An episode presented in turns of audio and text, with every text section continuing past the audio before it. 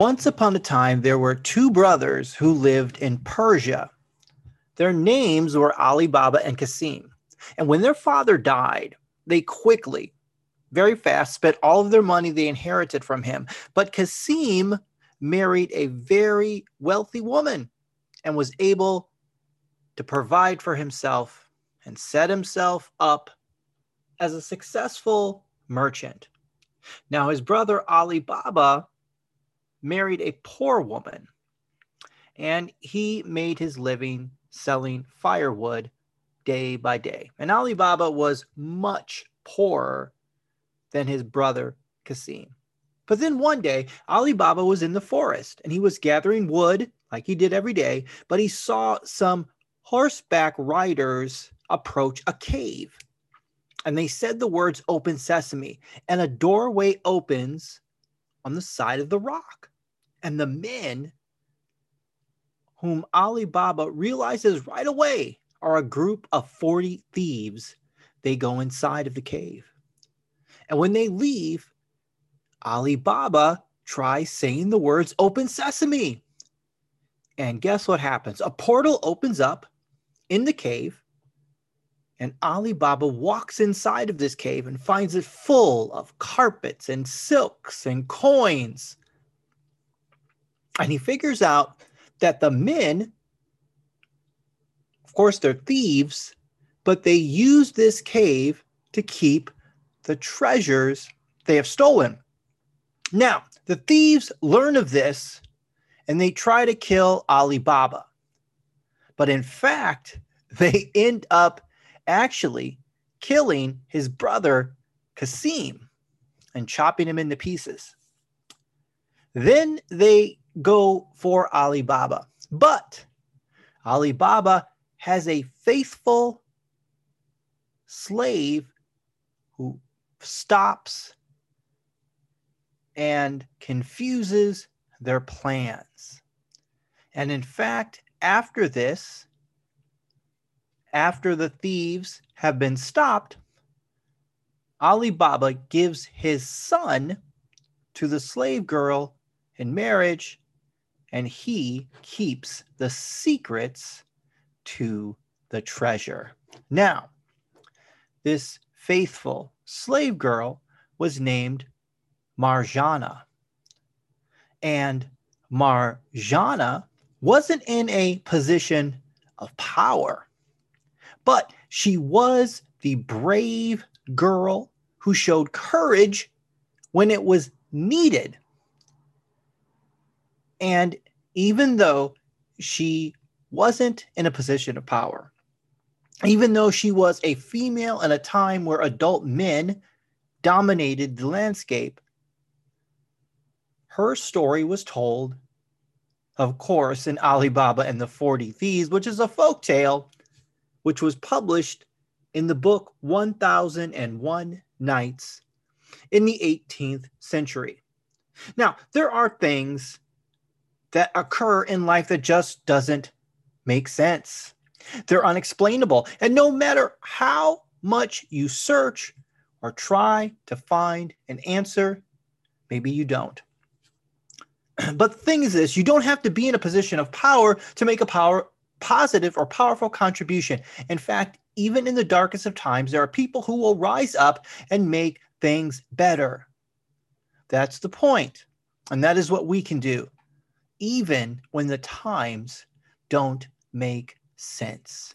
Welcome to the Steven Thompson Experience. My name is Steven Thompson, and this is my experience. I'm a curious, trying to be compassionate leader who is the creator of the Steven Thompson Experience, a podcast for leaders and followers, hopeful optimists, careful pragmatists, bold asserters, people who want to bend the arc of the universe towards justice. My goal is to use this platform to educate, inspire individuals to use their gifts and talents in the services of others. Ali Baba and the forty Thieves is a folktale, but I also heard it in the song that we're going to talk about this week, Rhyming and Stealing by the Beastie Boys. And the song Rhyming and Stealing by the Beastie Boys was the first song on their album Licensed to Ill.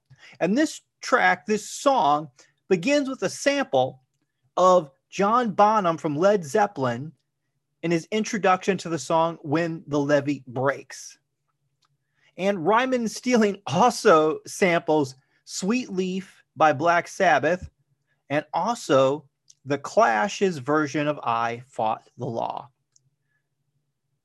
Now, one of the things about this song is that in the middle, the Beastie Boys begin to say, Ali Baba and the forty Thieves, Ali Baba and the forty Thieves, Ali Baba and the forty Thieves. They shout this over and over and over, and you don't know why they do this, but it happens over and over and over and over. And it doesn't make any sense. Why in the middle of this song do the Beastie Boys keep saying Ali Baba and the forty Thieves? Because sometimes things just don't make sense. But even when they don't make sense, even when we don't understand, even when it seems that we have come up against a wall of adversity, what choices do we have in front of us? We can stop,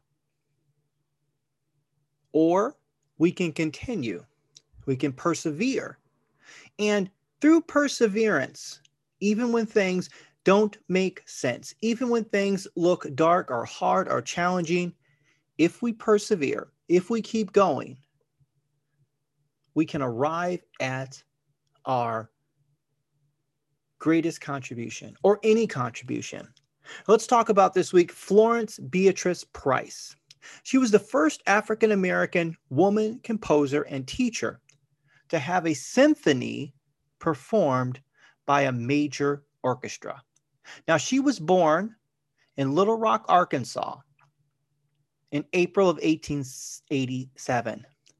And we can fast forward in her life. She had moved to Chicago and her marriage fell apart. She was divorced and she began to have financial struggles. She tried marrying for a second time, didn't work out. So she lived in the home of one of her students. One of her students' names was Margaret Bonds. And the Bonds family was able to provide for Price and give Price more musical connections. In fact, Margaret's mother, Estella, was a very prominent figure in Chicago's music scene. And Estella Bond had been the first music critic of the Chicago Defender, which was a popular newspaper for the African-American community during the nineteen twenties and the nineteen thirties. So Price was now in her early forties, and she began to write more and more instrumental music and composing large-scale orchestra pieces. And what she did is she submitted her first symphony to the Rodman Wanamaker Music Contest in nineteen thirty-two. And in fact, when she did, that symphony won first prize. And she submitted three pieces. A piano piece won third prize. Her orchestra piece won fourth prize. And then some of her others gained honorable mention. Then Price also received seven hundred fifty dollars, which today would be over fourteen thousand dollars. Now, winning that contest drew the attention of Frederick Stock, who had been the longtime conductor of the Chicago Symphony Orchestra. And even though Stock was born in Germany, he was a fan and an advocate for Americans who wrote symphony music. In fact, he made it a point to have at least one American composition on his programs.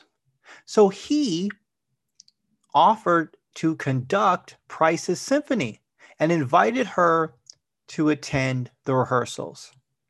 So on June fifteenth, nineteen thirty-three, Price's composition was played by the Chicago Symphony Orchestra.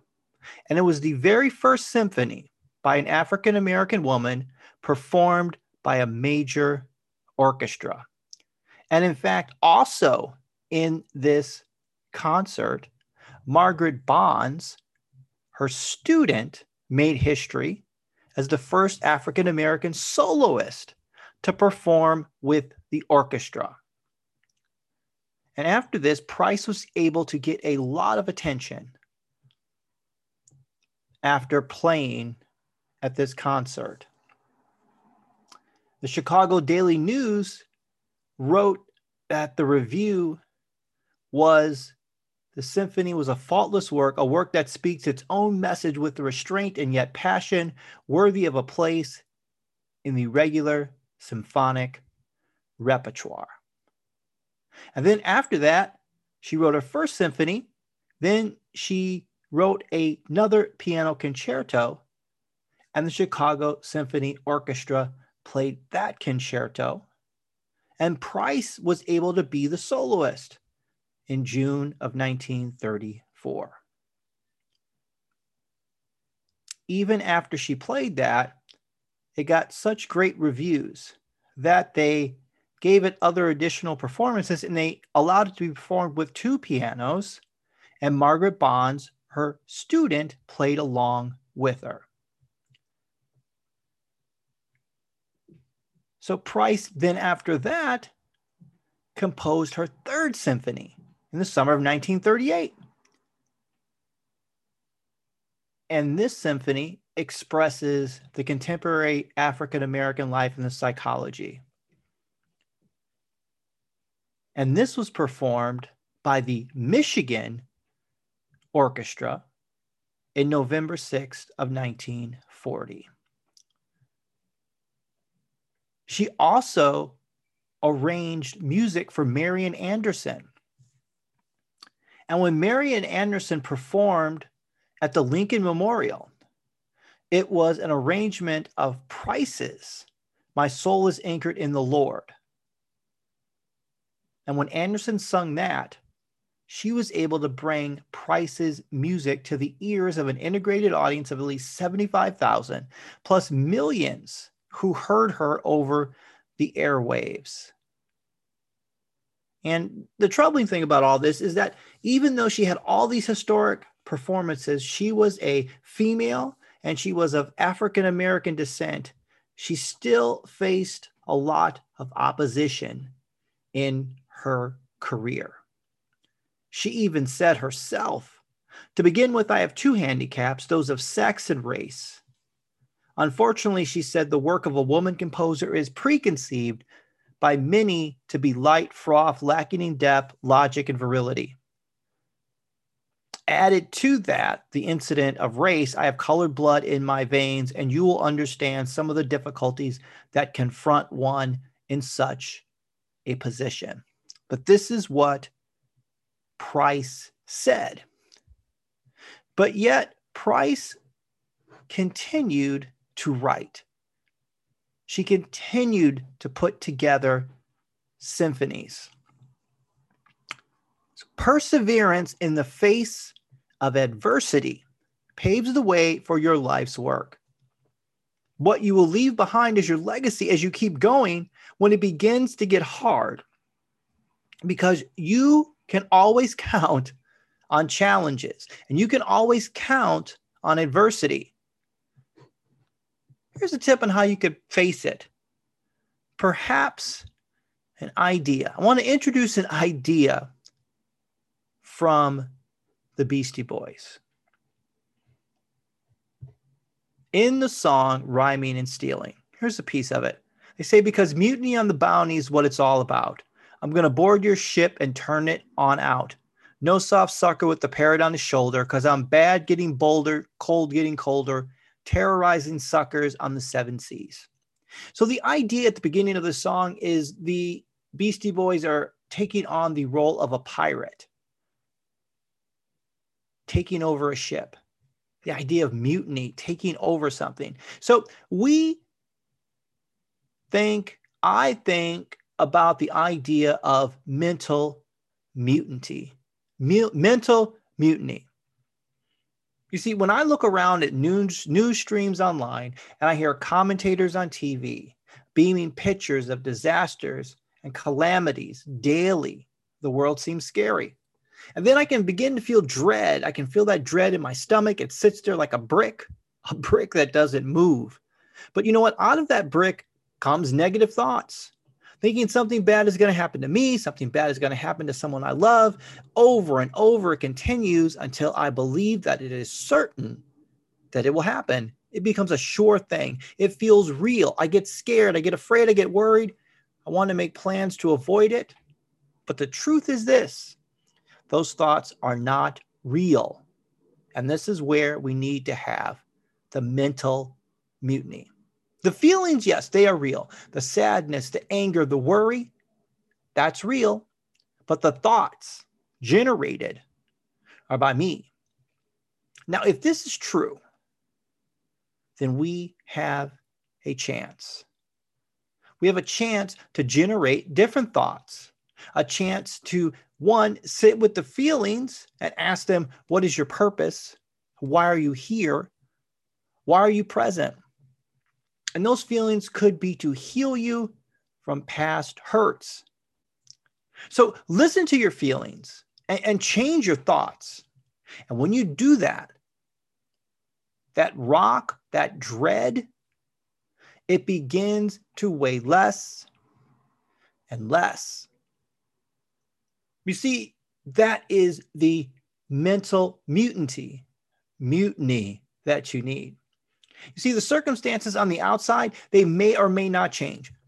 There are solutions to problems.